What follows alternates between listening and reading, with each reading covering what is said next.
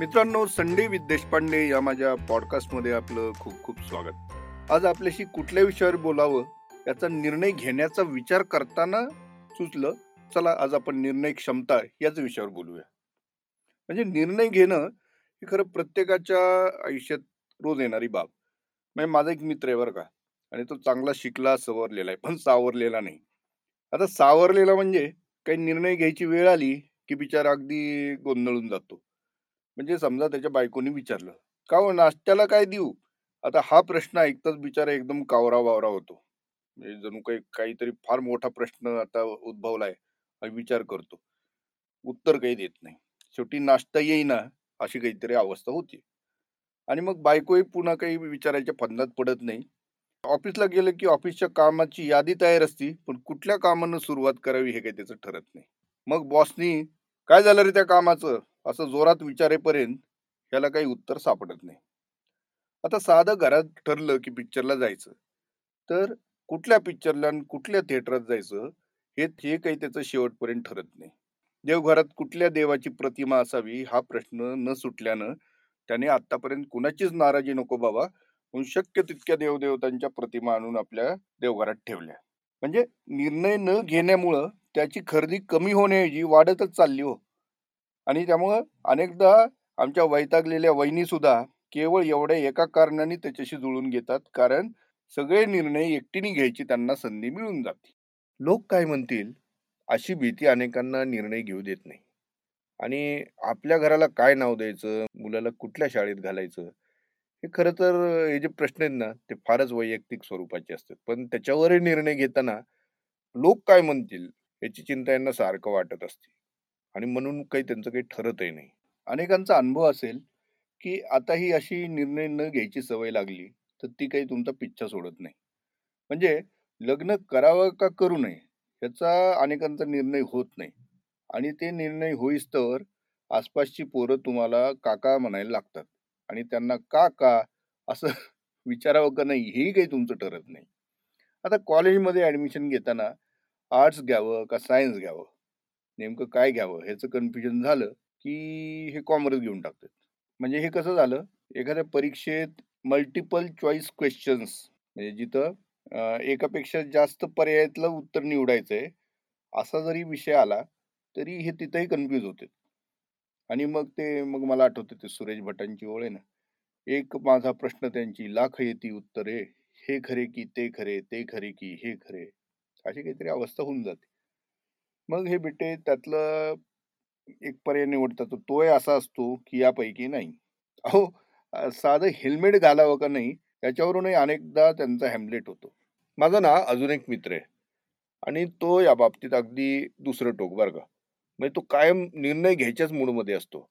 म्हणजे बायकोनं नाश्त्याला काय बनवू असं विचारायच्यातच तो पोहे बनव ग असं जोरात सांगून टाकतो.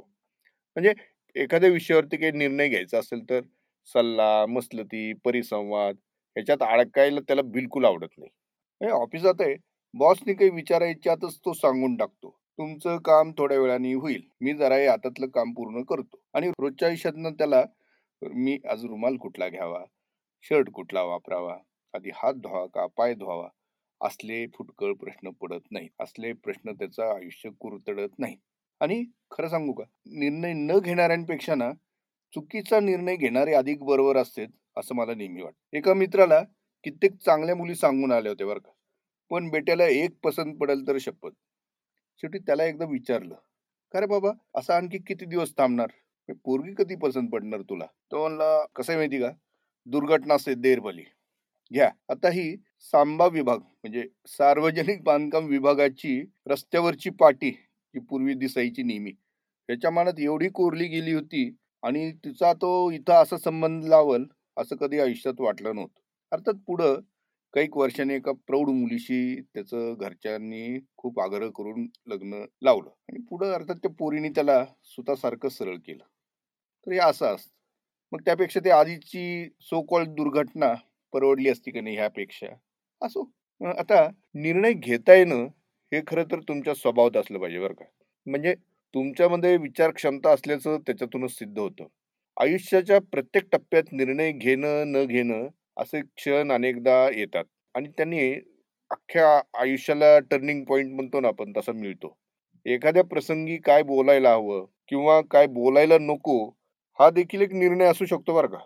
हे नको तिथं नको ते बोलण्याचा निर्णय जसा धोक्याचा असतो ना तसाच गरजेचं असेल तिथं न बोलण्यानं देखील भविष्यात मोठं नुकसान होत असतं. आपण घेत असलेला निर्णय चांगला ठरेल का वाईट ठरेल याचा जरूर विचार व्हायला हवा. त्यासाठी आवश्यक वेळही द्यायला हरकत नाही. पण त्यानंतर काही का असणं निर्णय घ्यायलाच हवा.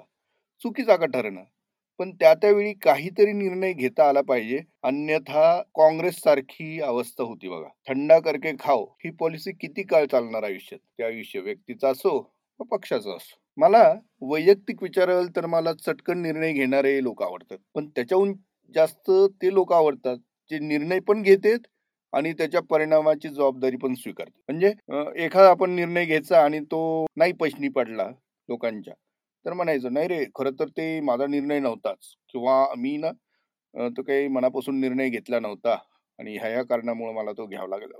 वगैरे वगैरे काहीतरी खुलाशे करत बस समजा योग्य वेळी योग्य निर्णय घेतलेच गेले नसते तर पुढं काय घडलं असतं हे आपल्याला समजावं. याची आणि माझ्याकडे काही उदाहरणं पण आहेत. एक दोन प्रयोगात अपयश आल्यानंतर एडिसननी आता इथून पुढे प्रयोग करायचे नाहीत असं काही ठरवलं असतं तर काय झालं असतं? किंवा आग्र्यामध्ये कपटानं बंदिस्त झाल्यानंतर शिवाजी महाराजांनी इथून आता सुटायचं कसं याचा विचारच जर केला नसता किंवा शंभूराजेंनी माफीच्या बदल्यात औरंगजेबाच्या अटी मान्य केल्या असत्या तर. दुसऱ्या महायुद्धात ऐन भरात असताना हिटलरनं रशियावर स्वारी करण्याऐवजी ब्रिटनवरच लक्ष केंद्रित केलं असतं तर एका निर्णयाने इतिहास बदलतो. अर्थात झालं ते योग्य अयोग्य हा भाग वेगळा. पण जेव्हा जेव्हा आणि जिथं जिथं निर्णय घ्यायची वेळ येते ना तेव्हा तिथं तो घेतलाच गेला पाहिजे. म्हणजे काश्मीर प्रश्नी आपले पंतप्रधान मोदी यांनी घेतलेला निर्णय असाच दुर्गामी परिणाम करणार आहे. आणि अनेकदा काही निर्णय हे अत्यंत विचारपूर्वक घ्यावे लागतात हे तितकंच खरं. मित्रांनो वैयक्तिक आयुष्यात असो वा व्यावसायिक आयुष्यात मला नेहमी कुतूहल असतं ते ते म्हणजे यशस्वी समजले जाणारे लोक निर्णय कसे घेतात? क्षेत्र कुठलाही असू दे विषय कुठलाही असू दे. अगदी कोणी दिग्गज सेलिब्रिटी असो किंवा तुमच्या आमच्यात वावरणारा आपलाच कुणीतरी मित्र आहे नातेवाईक आहे आपापल्या क्षेत्रात उत्तम कामगिरी करणाऱ्या या सर्वांमध्ये तुम्हाला एक साधर्म्य सिमिलॅरिटी नक्कीच दिसेल ती म्हणजे त्यांची निर्णय घेण्याची क्षमता. म्हणून आज मी अशा एका व्यक्तीला इथं बोलवलेलं आहे की ज्यांना योग्य वेळी योग्य निर्णय कसा घेतला जातो याचा छानसा अनुभवही आहे. आणि त्याचं ते उत्तम विश्लेषणही करू शकतात. आज आपण स्वागत करूया ज्येष्ठ व्यवस्थापन तज्ज्ञ श्री एस बी मंत्री सरांचं. कॉर्पोरेट क्षेत्रात टाटा समूहात सीईओ सारखं पद त्यांनी भूषवलेलं आहे. आणि त्याखेरीज अनेक मोठमोठ्या कंपन्यांमध्ये त्यांनी वेगवेगळ्या जबाबदाऱ्या पार पाडलेल्या आहेत. तसेच देशातील अनेक छोट्या व मध्यम कंपन्यांसाठी स्मॉल अँड मिडल लेवल कंपन्यांसाठी कन्सल्टिंग स्ट्रॅटेजिस्ट म्हणूनही ते काम करतात. स्वतः उत्तम वाचक अभ्यासक आणि लेखक अशी त्यांची ओळख आहे. करिअर संवाद या उपक्रमातून राज्यभर विद्यार्थ्यांना करिअर गायडन्स त्यांनी केलं आहे आणि त्यावेळी या उपक्रमात मी त्यांच्या समवेत प्रवास केलेला आहे राज्यभरात. त्यामुळे माझी सरांची चांगली ओळख आहे. आणि सर खरोखर सहज आणि उत्तम संवाद साधतात. म्हणून म्हटलं चला सोप्या वाटणाऱ्या मात्र प्रत्यक्षात गुंतागुंतीच्या असणाऱ्या या विषयावर त्यांचं काय मत आहे हे आपण जाणून घेऊया. म्हणून आज मी आपल्या पॉडकास्टमध्ये त्यांचं स्वागत करतो. धन्यवाद संतोष. सर निर्णय घेण्याबद्दल आता मी एवढं मी काही जे काही सगळं सांगितलेलं आहे. त्याच्यात अनेक प्रश्न आहेत उपप्रश्न आहेत. पण ह्या सगळ्याच गोष्टीची एकूणच मांडणी तुम्हाला कशी करावीशी वाटते? आपण डायरेक्टली विषयावरती येऊया. विषय तुम्ही जो निवडलाय तो अत्यंत महत्त्वाचा आहे. ते आता तुम्ही त्याचं विश्लेषण किंवा त्याचा अर्थ तर सांगितलाय मी त्याच्यात जात नाही. निर्णय घेणे किंवा निर्णय प्रक्रिया असं आपण दोन त्याचे पाठ करूया.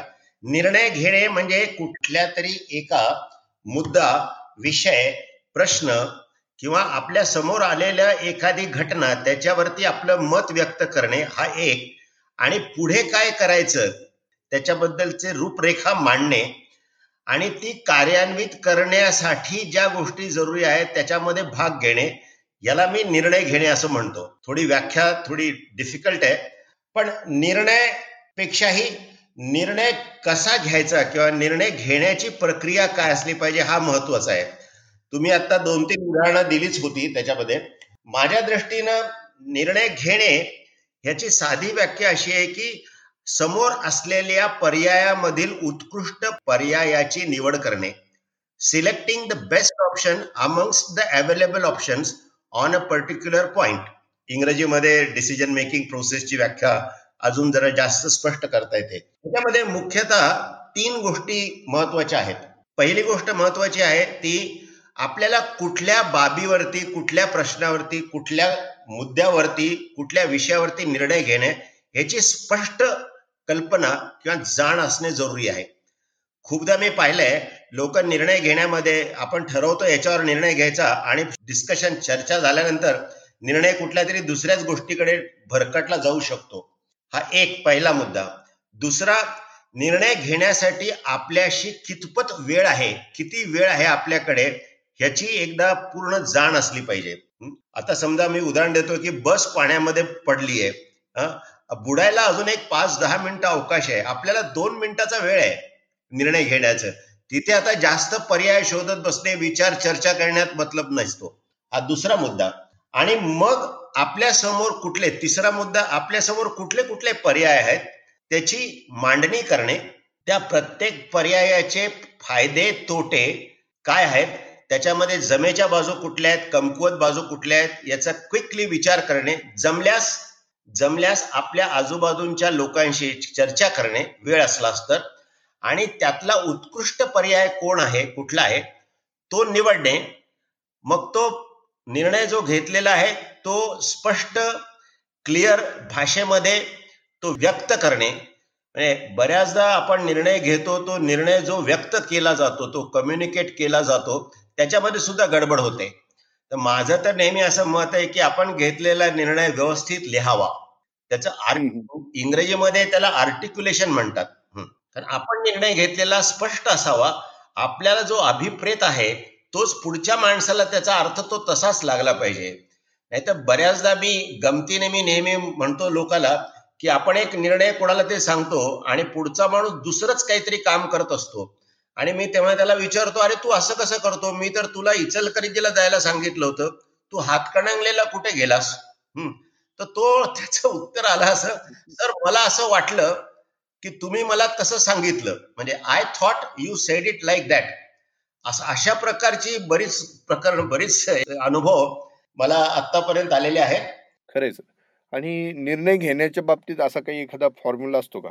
आता निर्णय घेण्यामध्ये सर्वसाधारणपणे वरिष्ठ किंवा जे ज्येष्ठ व्यक्ती असेल त्यांनी निर्णय घेणे हे अपेक्षित असतं. आणि त्यासाठी बरोबर असलेल्या लोकांनी आपले आपले पर्याय मांडावेत. आपल्या पर्यायाचे प्लस आणि मायनसेस म्हणजे फायदे तोटे मांडावेत.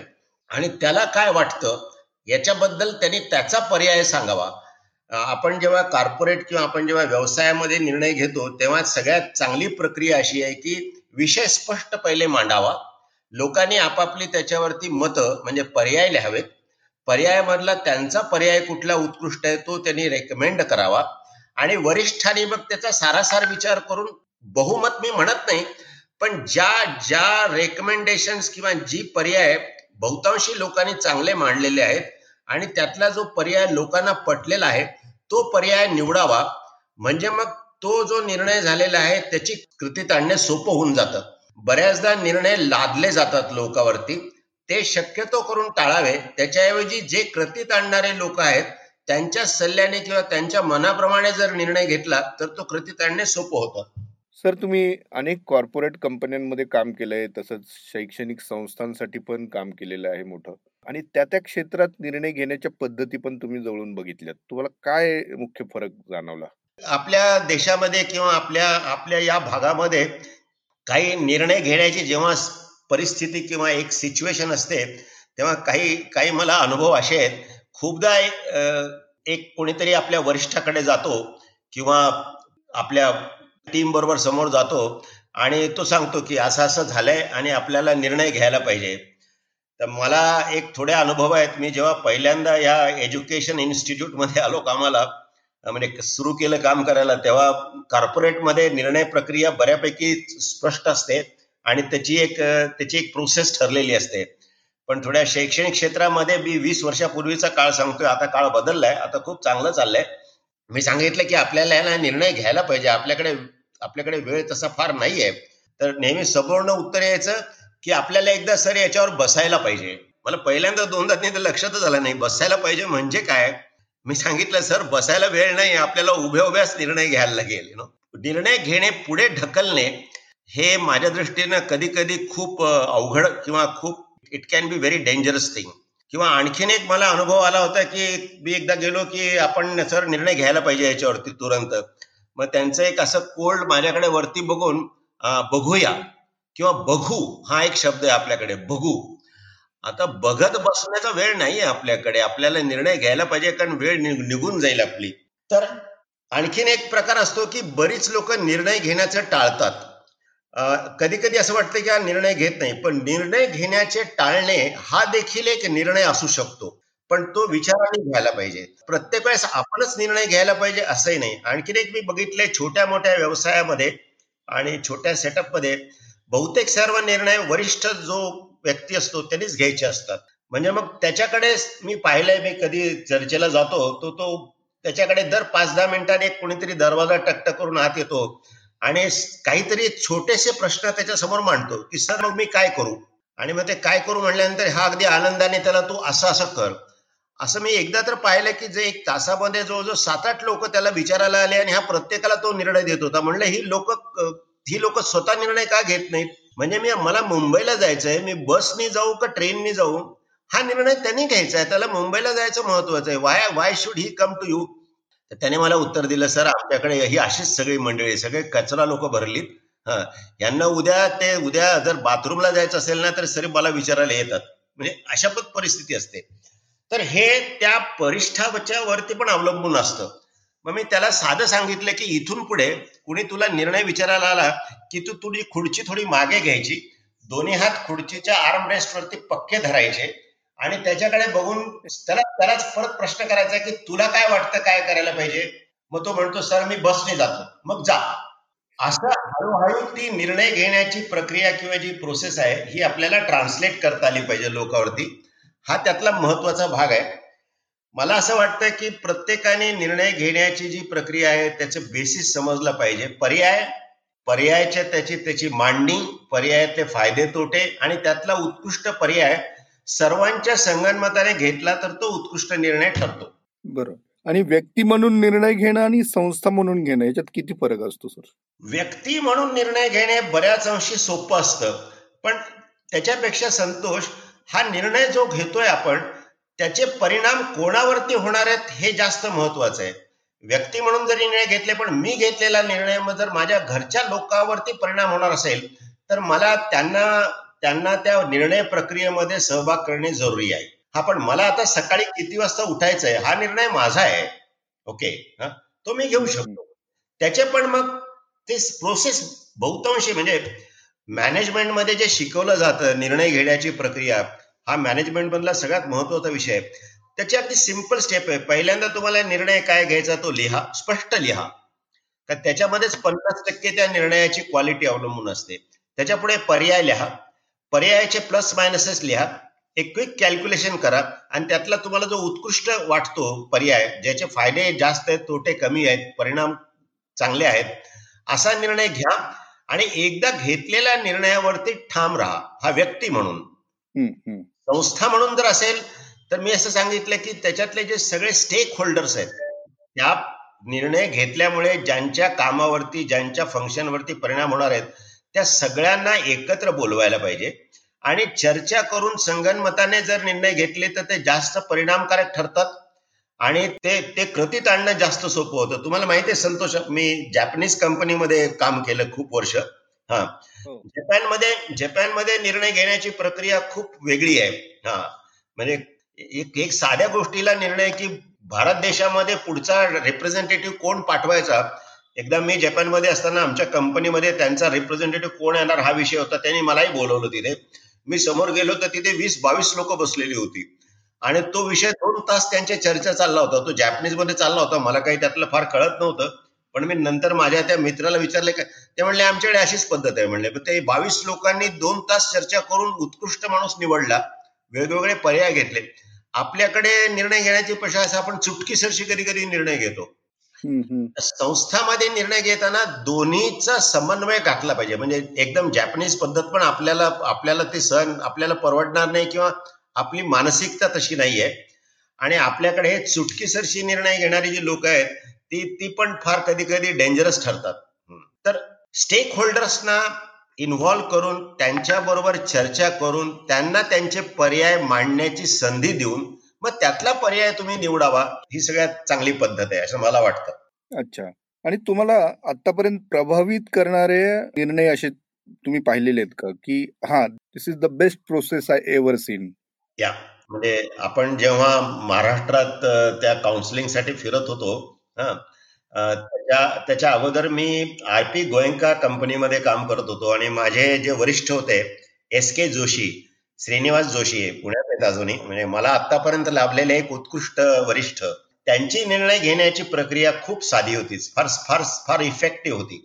ते कधीही विषयाला की सर्व स्टेक होल्डर्सना समोर बसवायचे मग चहा मागवायचे मग ते ग्लुकोजचे बिस्किट मागवायचे चांगलं हलकं फुलकं वातावरण तयार करायचे आणि मग हळूच आपला जो विषय आहे ज्याच्यावरती निर्णय घ्यायचा तो समोर मांडायचे. आणि मग त्यांना तंबाखू खायची सवय होती. मग त्यांनी विषय मांडला की ते स्वतः तंबाखू खाण्याच्या त्या कामात गर्क असायचे आम्हाला विचार करायला सांगायचे. आणि मग त्यांचं तंबाखू खाणे संपलं की मग ते सांगायचे आता प्रत्येकाने आपापले पर्याय सांगा. मग आम्ही आमचे पर्याय सांगायचे. मग ते शांतपणे बसून आमच्या आमच्या चर्चा करून आमच्या चर्चेमधनं जो निष्कर्ष निघेल तो निर्णय ते नेहमी द्यायचे. फायनल म्हणजे निर्णय त्यांचा असायचा. पण त्यांनी कधीही आम्हाला असं जाणवू दिलं नाही की मी सांगतो तसं तुम्ही करा. ते प्रत्येक वेळा असंच व्हायचं की तुम्हीच ठरवलंय ना ते. हा आता तुम्ही करा. ऑफकोर्स ते त्याच्यामध्ये त्यांचं चर्चेमध्ये ते भाग घ्यायचे. मधनच काहीतरी एखादा विनोद सांगायचे. ते चर्चा निर्णय घेताना कधी टेन्शनमध्ये निर्णय घेऊ नये म्हणजे स्ट्रेस मध्ये निर्णय घेऊ नये. थोडे आपली बुद्धी जितकी आपण चांगल्या पद्धतीने वापरू शकू निर्णय घ्यायला तेवढा निर्णय चांगला निघण्याची शक्यता असते. आणि म्हणून ते हलकं फुलकं वातावरण मग बऱ्याचदा आम्ही संध्याकाळी जोशी सर म्हणायचे की अरे हा मोठा विषय आहे. आपण एकदा संध्याकाळी आज संध्याकाळी भेटूया. मग आम्ही सगळे संध्याकाळी त्यांच्या बंगल्यावर जायचो. मग तिथे उत्कृष्ट खाणपान व्यवस्था असायची. आणि मग त्याच्यावरती एकदा हलक्या फुलक्या वातावरणात आम्ही काही काही इतके चांगले निर्णय त्या संध्याकाळच्या एक दोन तासामध्ये घेतले ज्याला म्हणजे माझ्या दृष्टीनं पर्याय नाही आणि पुढे ते खूप फायद्याचे ठरले आमच्या कंपनीसाठी. नाही सर खूपच छान तुम्ही आता सांगितलं आणि अनेकांना वैयक्तिक आयुष्यातही काही प्रश्न असतात त्याचे निर्णय त्यांच्याकडनं होत नसतात आणि त्यातला महत्त्वाचा प्रश्न असतो लग्न मग अशी मी त्याचा उल्लेख केला. तर तुम्ही या गोष्टीकडे कसं पाहता? असे असे निर्णय कशा पद्धतीने घेतले जातात किंवा घ्यायला हवेत किंवा त्याच्याबद्दलचा तुमचा काय अनुभव आहे? वा. खरं म्हणजे आता आमच्या वेळेस किंवा संतोष बहुतेक तुमच्या वेळेस ही लग्न आपल्यापेक्षा आपल्या कुटुंबातले लोक ठरवायचे. म्हणजे अरेंज मॅरेज असायचे बहुतांशी. तुमचं मला माहीत नाहीये पण माझं माझं तर अरेंज मॅरेज नाही आमचा आमचा निर्णय आम्हीच घेतलेला आहे. ओके. हल्ली हल्ली बहुतेक ते मुलं मुलीच ठरवतात. म्हणजे आई वडीलच विचारतात मुलाला किंवा मुलीला तुझं काही ठरलंय का कुठे वगैरे? पण हा जो निर्णय असतो की मी कुणाशी लग्न करावं हा माझ्या दृष्टीनं आयुष्यामधला खूप महत्त्वाचा निर्णय आहे. म्हणजे वन ऑफ द टॉप पाच निर्णय आपण म्हटलं टॉप फाईव्ह त्यातला हा एक निर्णय असू शकतो. आणि मला म्हणजे माझं तर अरेंज मॅरेज होतं पण जेव्हा माझी मुलगी उपवर झाली आणि तिचं लग्न करायचं आम्ही प्लॅन केलं तेव्हा माझ्यासमोर हा प्रश्नाला बरेच पर्याय होते समोर. तेव्हा मी आता मग तुम्हाला सांगितलं की माझे एक मेहणे आहेत बाबूशेठ चांडक म्हणून नर्सिंग चांडक नाही येत आता होते ते. उत्कृष्ट फार हुशार व्यक्ती होते ते.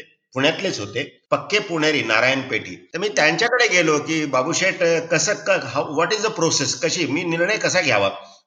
ते मला त्यांनी मला बसवलं चहा मागवला. मग चहा पिता पिता त्यांनी अगदी हळुवारपणे मला सांगितलं की बघा म्हणले मला शिवजी म्हणायचे ते. शिवजी आपली मुलगी काही शंभर पैकी शंभर मार्काची नाहीये. म्हणलं बरोबर आहे करेक्ट हा. म्हणजे हा. तर आपल्याला जो मुलगा आपल्याला पाहायचा आहे तो शंभर पैकी शंभर वाला नक्कीच आपल्याला नाही नाही ते मॅच नाही होणार म्हणले. हा. मग आपल्या मुलीचं पहिले आपण एक तर व्हॅल्युएशन करू म्हणले त्याला जर त्याचे अंक टाक टाकूया. मग ती ती तिचं शिक्षण तिची उंची दिसण्यात तिचं बाकी बाकी जनरल वगैरे वगैरे करत. आम्ही असं सगळं करून ते शंभर पैकी त्यांनी ते क्रायटेरिया दिले मला. आमच्या असं लक्षात आलंय की ती शंभर पैकी सत्तरमध्ये येते. म्हणजे उत्कृष्ट सगळ्या गोष्टीमध्ये टॉप असणारी मुलगी जर शंभर असेल तर माझी मुलगी साठ पासष्ट सत्तरमध्ये येत होती. बस म्हणले. मग आता आपल्याला मुलगा पासष्ट सत्तरचा बघायचा. अरे बापरे म्हणले नवीनच गणित सगळे गणितात मांडत होते ते. मग म्हणलं मुलाला कसं मार्किंग द्यायचं? ते म्हणले बघा पहिले आपली मुलगी आहे ते मुलगी प्रत्येक वडिलाला अगदी जीव की प्राण असतो ना अगदी असं ते फार हृदयाशी क्लोज असतात ते. ते म्हणले पहिलं पहिल्या त्या मुलाचं आपण व्हॅल्युएशन किंवा त्याला अंकित करूया की ह्याच्यामध्ये स्वतःमध्ये किती ताकद आहे. म्हणजे स्वतः खणून पाणी काढू शकतो का? सेल्फ सेल्फ स्टँडिंग किंवा त्याला आपण म्हणतो त्याचं स्वतःच किती कुवत आहे त्याच्यामध्ये. हा. ह्याला ह्याला ह्याला म्हणले चाळीस पैकी मार्क देऊया. म्हणजे चाळीस फॉर्टी पर्सेंट मार्क्स वर reserve for his capability or his competencies उद्या जर समुद्रातनं जंगलात पडलं तर हा हा मुलगा स्वतःच्या हिमतीवरती त्यातनं बाहेर येऊ शकतो का? पोहून समुद्रातनं किंवा जंगलातनं? स्वतःच्या ताकदीसाठी चाळीस मार्क द्या म्हणले त्याला. बर चाळीस. पुढे पुढे म्हणले बाबूशे पुढे म्हणले तो मुलगा आपल्या मुलीला अनुरूप आहे का? हा. म्हणजे आपल्या माझ्या मुलीची उंची पाच फूट होती. तर म्हणले सहा फुटाचा मुलगा बघून उपयोग नाहीये. आपल्याला पाच फूट पाच इंचाच्या आतलेच मुलं बघायला पाहिजे. उगीच मोठा मुलगा घेणार नाही. आपल्याला जमणार पण नाही ते. म्हणजे पहिलं पहिले मुद्दा होता की त्याची कुवत किती आहे? दुसरा आहे तो अनुरूप आहे का? आणि तिसरं सगळ्यात महत्वाचं आहे की त्याची त्याचं कॅरेक्टर त्याचं त्याचं चारित्र्य कसं आहे म्हणले? तर म्हणले चारित्र्य ते पुणेरी असल्यामुळे मराठी शब्द पक्का होता म्हणलं चारित्र्य बाबूशेठ कसं कळणार हो आपल्याला? फार सोपं आहे म्हणले. तुम्ही त्या मुलाकडे गेल्यानंतर त्याला विचारायचे की तुझ्या चार मित्रांची नावं सांग मला. आणि चार मित्राचे कॉन्टॅक्ट घ्या म्हणले. आणि त्यातल्या दोन मित्राला भेटा जाऊन. हम्म. त्या मित्राचा अभ्यास करा म्हणले. सर्वसाधारणपणे प्रत्येक त्या वयातल्या मुलांचं कॅरेक्टर त्या त्यांच्या कुणाबरोबर तो मित्र आहेत मित्र कुणाबरोबर बसतो उठतो त्याच्यावर अवलंबून असतं म्हणले. त्याला त्याला एक वीस वीस टक्के मार्क द्या म्हणले. किंवा तो जिथे काम करतो तिथल्या लोकांना जाऊन भेटा. आणि मग हे चाळीस वीस वीस ऐंशी पर्यंत आलो. मग त्याच्यानंतर दहा मार्क त्याच्या घरात कोण कोण आहेत आर्थिक परिस्थिती काय आहे बाकीचं काय एक्स वाय झेड ते मग तुम्ही ते वीस मार्कात आवरा म्हणले सगळं. आणि संतोष तुम्हाला नवल वाटेल. मी जो फायनली माझ्या मुलीसाठी मुलगा फायनल केला ते मला त्याचं कॅरेक्टर बाकी सगळ्या गोष्टी पटल्या होत्या. कॅरेक्टर काय कसं कळावं? तर ते कंपनीत काम करत होते. मी एक दिवशी सरळ फोन केला त्या कंपनीला म्हणलं तुमच्या एमडीशी मला बोलायचं ते मी सांगितलं त्यांना मी असं असं टाटामधनं बोलतोय. ते बिचाऱ्याने त्या रिसेप्शनिस्टने कनेक्ट केलं. त्यांना वाटलं काहीतरी धंदा वगैरे देत आहेत का? आणि ते नायर म्हणून ग्रस्त होते साऊथ इंडियन केरळी. मी त्यांना माझी ओळख करून दिली. म्हणलं तुमच्याकडे अशा अशा नावाचा माणूस काम करतो. हो म्हणले करतो ना म्हणले. का हो म्हणले. म्हणलं माझ्या मुलीसाठी मी ते स्थळ पाहत आहे. तर म्हणले काय? म्हणलं मला तुमचं असं मत पाहिजे की हा मुलगाचं चारित्र्य कसं आहे? अरे म्हणले पहिले म्हणले तुम्ही विचारणारा प्रश्न. ते म्हणले का मला विचारताय? म्हणलं जर उद्या तुम्हाला तुमची मुलगी असती त्या वयाची तर तुम्ही या मुलाला सिलेक्ट केलं असतं का? अरे बापरे तो इतका गहिवरला तो म्हणला तुम्ही कुठे आहात आता? मी म्हणलं मी इथे हिंजेवडीला आहे. तर म्हणले मला तुम्हाला भेटायचंय म्हणले. अशा प्रकारे मुलीच्या साठी इतकी चौकशी करणारा माणूस. मग तो म्हणला तुम्ही तिथेच थांबा मी येताना मी तिथे एका ठिकाणी भेटलो आम्ही तास दीड तास गप्पा मारत होतो. आणि त्या मुलांनी सांगितलं की अनफॉर्च्युनेटली माझ्याकडे मुलगी नाही हो त्या वयाची नाही तर मी तुमच्या तर तुमचा जो भावी जावई आहे त्याला सोडलंच नसतं म्हणलंय मी त्याच्याशीच माझ्या मुली म्हणजे माझा म्हण प्रश्न सांगण्याचा मुद्दा असा आहे की निर्णय घेण्यासाठी चाळीस पैकी वीस पंधरा दहा असं करत करत जेव्हा त्याची उठल पंच्याहत्तर आली तेव्हा मी आम्ही बाबूशेठकडे परत गेलो. बाबूशेठ म्हणले हे तीन मुलं आहेत. ह्याला पंच्याहत्तर आहेत याला चाळीस आहेत याला पन्नास आहेत याला साठ आहेत. बस म्हणले ठरलं. पंच्याहत्तर वाला ठरला म्हणले. संपला विषय. तर निर्णय घेण्याची प्रक्रिया बघा तुम्ही. आणि मी हे खूप लोकांना सांगितलं. आणि मला सांगायला आनंद होतो की बऱ्याच लोकांनी हे इम्प्लिमेंट केलं. काही हंड्रेड पर्सेंट नसेल केलं काही कमी जास्त प्रमाणात. पण त्यांनी मला त्यांनी मला सांगितलं की फार उत्कृष्ट निर्णय घेतला म्हणले आम्ही तुम्ही सांगितल्याप्रमाणे नाहीतर फार कन्फ्युज असतो म्हणले आम्ही. नाही आणि वैयक्तिक आयुष्यामध्ये सर अनेक लोक स्ट्रेस मध्ये निर्णय घेतात. तर हे कसं टाळता येऊ शकतं का? किंवा निर्णय घेणं हाच एक स्ट्रेस हा बरोबर आहे. निर्णय घेणे हे एक स्ट्रेस आहेच. I agree I agree fully I agree त्याच्यामुळे मी सांगतो ना तुम्हाला पहिला पहिला स्टेप आहे की आपल्याला कुठल्या गोष्टीवरती निर्णय घ्यायचा आहे हे पहिलं एकदा ठरवा. आणि आपल्याला निर्णय घेण्यासाठी किती वेळ आहे हे दोन गोष्टी ठरली पाहिजे. दोन गोष्टी ठरल्यानंतर मग त्याला पर्याय काय काय आहेत? आमचे एक मित्र आहेत अविनाश गोरे म्हणून अल्फा लावलमध्ये माझ्याकडे होते. ते आता अल्फा लावल फार इंटरनॅशनल म्हणजे एक ते गमतीने नेहमी सांगतात एक गोरे नावाचा माणूस गोरे नावाचा काळा माणूस गोऱ्यांचा बॉस झाला होता म्हणे. तर ते ते त्यांचं हेच होतं. त्यांचं हे नेहमी वाक्य असायचं की मी नेहमी पर्याय शोधतो म्हणले. मी विचारलं रे अविनाश तू कसं काय रे एवढ्या मोठ्या मोठ्या कंपन्यात चालवतो? तो म्हणला मी फार सिंपल आहे म्हणले. मी पहिले काय प्रश्न आहे समोर काय आपला आहे तो लिहितो बोर्डावरती लिहितो.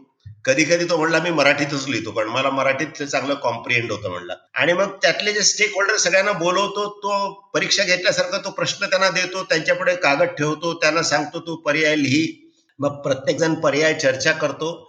आणि उत्कृष्ट निर्णय घेतले गेले. अविनाश गोरे यांनी त्यांच्या पर्सनल आयुष्यामध्ये लाईफमध्ये त्यांच्या कंपनी चालवण्यामध्ये त्यांनी फार चांगले निर्णय घेतले आयुष्यामध्ये.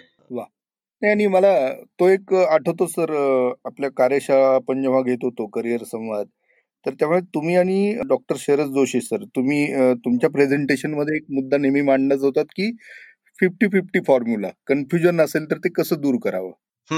अनुभव नाहीये हे एक त्याचं कारण असेल तर एखादा निर्णय तुम्ही कसा घ्यावा? हा खरं डॉक्टर जोशींचा मुद्दा आहे त्यांचा तो पॉइंट होता नेहमी हा. प्रत्येक वेळेस काय होतं आपल्याला निर्णय घेताना आपल्याला असं वाटतं की त्या विषयाची पूर्ण आपल्याला जाण नाहीये किंवा त्या त्या पूर्ण विषयाची ओळख नाहीये किंवा त्याचे परिणाम काय होतील याच्याबद्दल आपल्याकडे तेवढा अभ्यास नाहीये. मग मग लोक काय करतात? मग लोक निर्णय घेण्यापासून परावृत्त होतात. निर्णय घेतच नाही कारण मला माहीत नाही काय होईल म्हणून. मग मी नकोच. मग काळाच्या ओघाने जे काय ठरेल तसं करत जायचं.